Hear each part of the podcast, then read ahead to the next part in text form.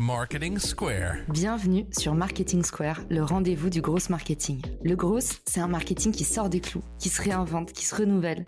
C'est aussi un mindset qui repose sur l'envie de se dépasser, de se détacher de ses opinions une bonne fois pour toutes et d'apprendre en continu. Si tu te reconnais dans cette description, que tu sois débutant ou expert, abonne-toi. Ce podcast va devenir ton meilleur allié. Je suis Caroline Mignot, grosse marketeuse et entrepreneur. Et chaque semaine, je partage sans compter des astuces concrètes, des méthodes actionnables, des idées utiles pour faire grandir ton business et rester à la pointe des nouveautés. Si cet épisode te plaît, tu peux le partager en me taguant ou lui laisser 5 étoiles sur Apple Podcast.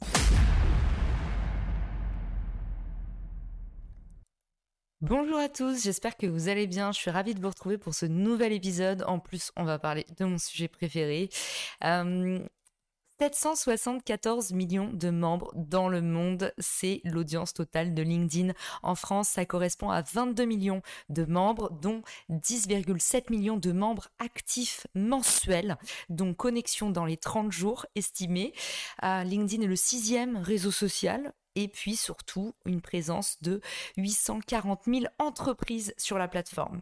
Alors évidemment que c'est une bonne idée en B2B comme en B2C d'investir sur LinkedIn pour gagner en visibilité, engager, convertir. Dans ce podcast, on vous donne en plus plein de clés pour le faire sans forcément tout dépenser en publicité.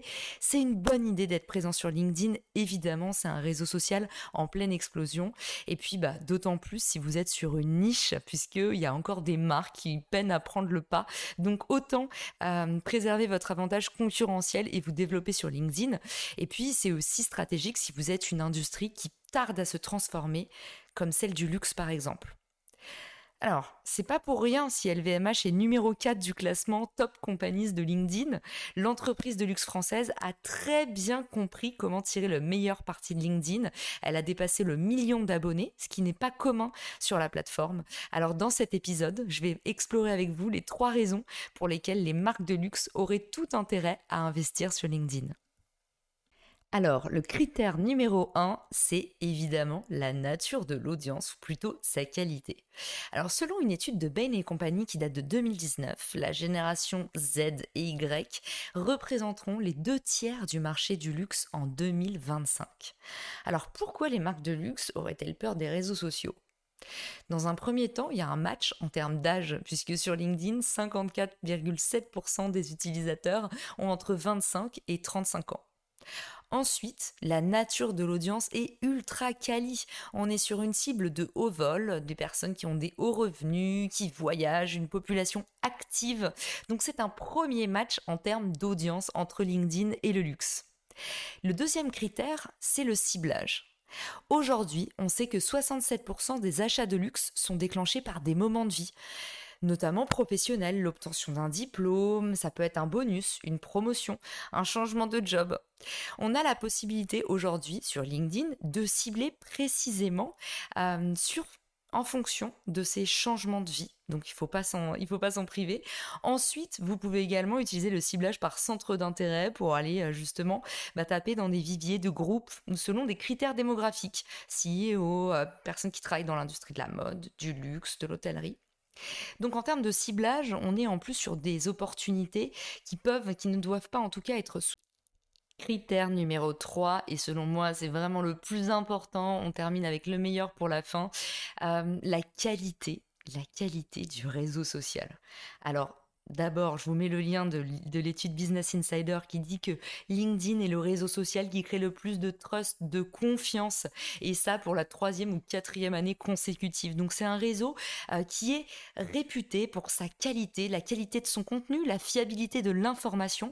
Donc c'est pour ça que les gens viennent sur LinkedIn pour se connecter entre eux, mais également pour investir du temps. Donc en moyenne 63 minutes par mois, ce qui est beaucoup. Et puis bah voilà, on a un environnement qui en plus est qualitatif, donc ça crée de la brand safety, comme on dit, entre guillemets, sur LinkedIn, l'information est ingérée proprement. On sait qu'on va avoir du contenu de qualité, donc on est bien disposé à le recevoir. Autrement dit, c'est parfait pour parler de sa marque, pour parler de son business, pour engager et convertir. Les prospects sont réceptifs et même ils viennent pour ça, puisqu'on parlait de cette cible euh, des, de la génération Z et Y qui vont chercher bah, justement euh, plus de transparence, plus de qualité euh, dans les contenus partagés. Bah, du coup, c'est parfait. LinkedIn, c'est le bon endroit pour ça, pour créer justement d'autres types de contenus, pour communiquer sur un savoir-faire, pour prouver sa raison d'être, son why, son purpose.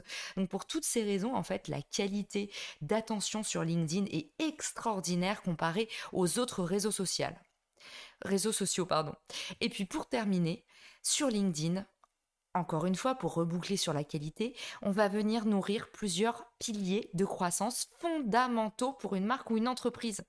Dans un premier temps, on va pouvoir s'adresser à l'acheteur, mais on va aussi pouvoir s'adresser à, ses futurs employés. Donc, on va venir nourrir euh, ce qui s'appelle la marque employeur, c'est-à-dire bah, finalement euh, faire rayonner aussi bah, euh, la marque, l'entreprise sur LinkedIn bah, via tout ce qu'elle peut proposer à ses employés. On sait aujourd'hui que les employés d'une marque, en fait, c'est sa principale richesse, c'est son principal vivier de croissance. Donc, sur LinkedIn, on peut aussi nourrir ça. Et d'ailleurs, certaines marques le font très bien, comme Welcome to the Jungle notamment, ou même LVMH qui a lancé son programme LVMH Insider.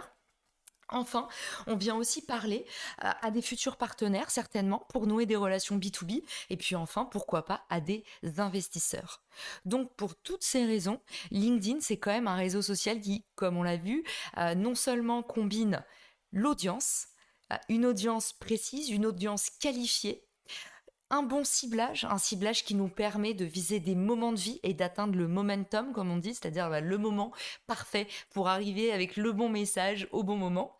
Et puis enfin, on va avoir du coup la qualité de l'environnement, c'est-à-dire bah, un réseau social qui inspire la confiance, où les membres viennent d'eux-mêmes pour pouvoir avoir du bon contenu, pour pouvoir s'instruire, qui sont réceptifs, perméables à l'histoire de marque qu'on va leur raconter.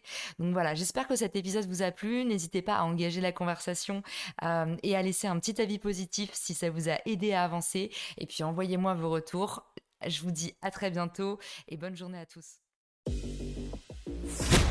Si t'as écouté jusqu'ici, c'est certainement que cet épisode t'a plu. Ce podcast est rendu possible par Richmaker, le Tinder du B2B comme on l'appelle. C'est une plateforme que j'ai lancée et qui permet d'identifier des partenaires compatibles en fonction de ton business. En gros, Dis-moi quels sont tes objectifs marketing et je te dirai qui va t'aider à les dépasser au sein de ton écosystème. Pourquoi aller chercher ses clients un par un quand on peut placer sa croissance en pilote automatique? Mettre en commun ses ressources, décupler son impact, mutualiser ses coûts. Après 10 ans à travailler en marketing entre New York et Paris, je me suis rendu compte que la pub était devenue un réflexe tristement automatique. Pourquoi est-ce qu'on baserait notre croissance sur des modèles qui nous placent en compétition les uns contre les autres? Et toujours au profit des mêmes acteurs le vivant, qui est quand même notre ancêtre de plusieurs milliards d'années, nous enseigne que ceux qui prospèrent sont pas les plus forts, ce sont ceux qui collaborent le plus. Et si c'était pareil dans le business Pour découvrir l'immense pouvoir du co-marketing, j'offre des contenus que tu trouveras nulle part ailleurs sur richmaker.com, onglet Académie. Plus d'excuses, passe à l'action et à très vite sur Marketing Square, le podcast du gros marketing. Marketing Square.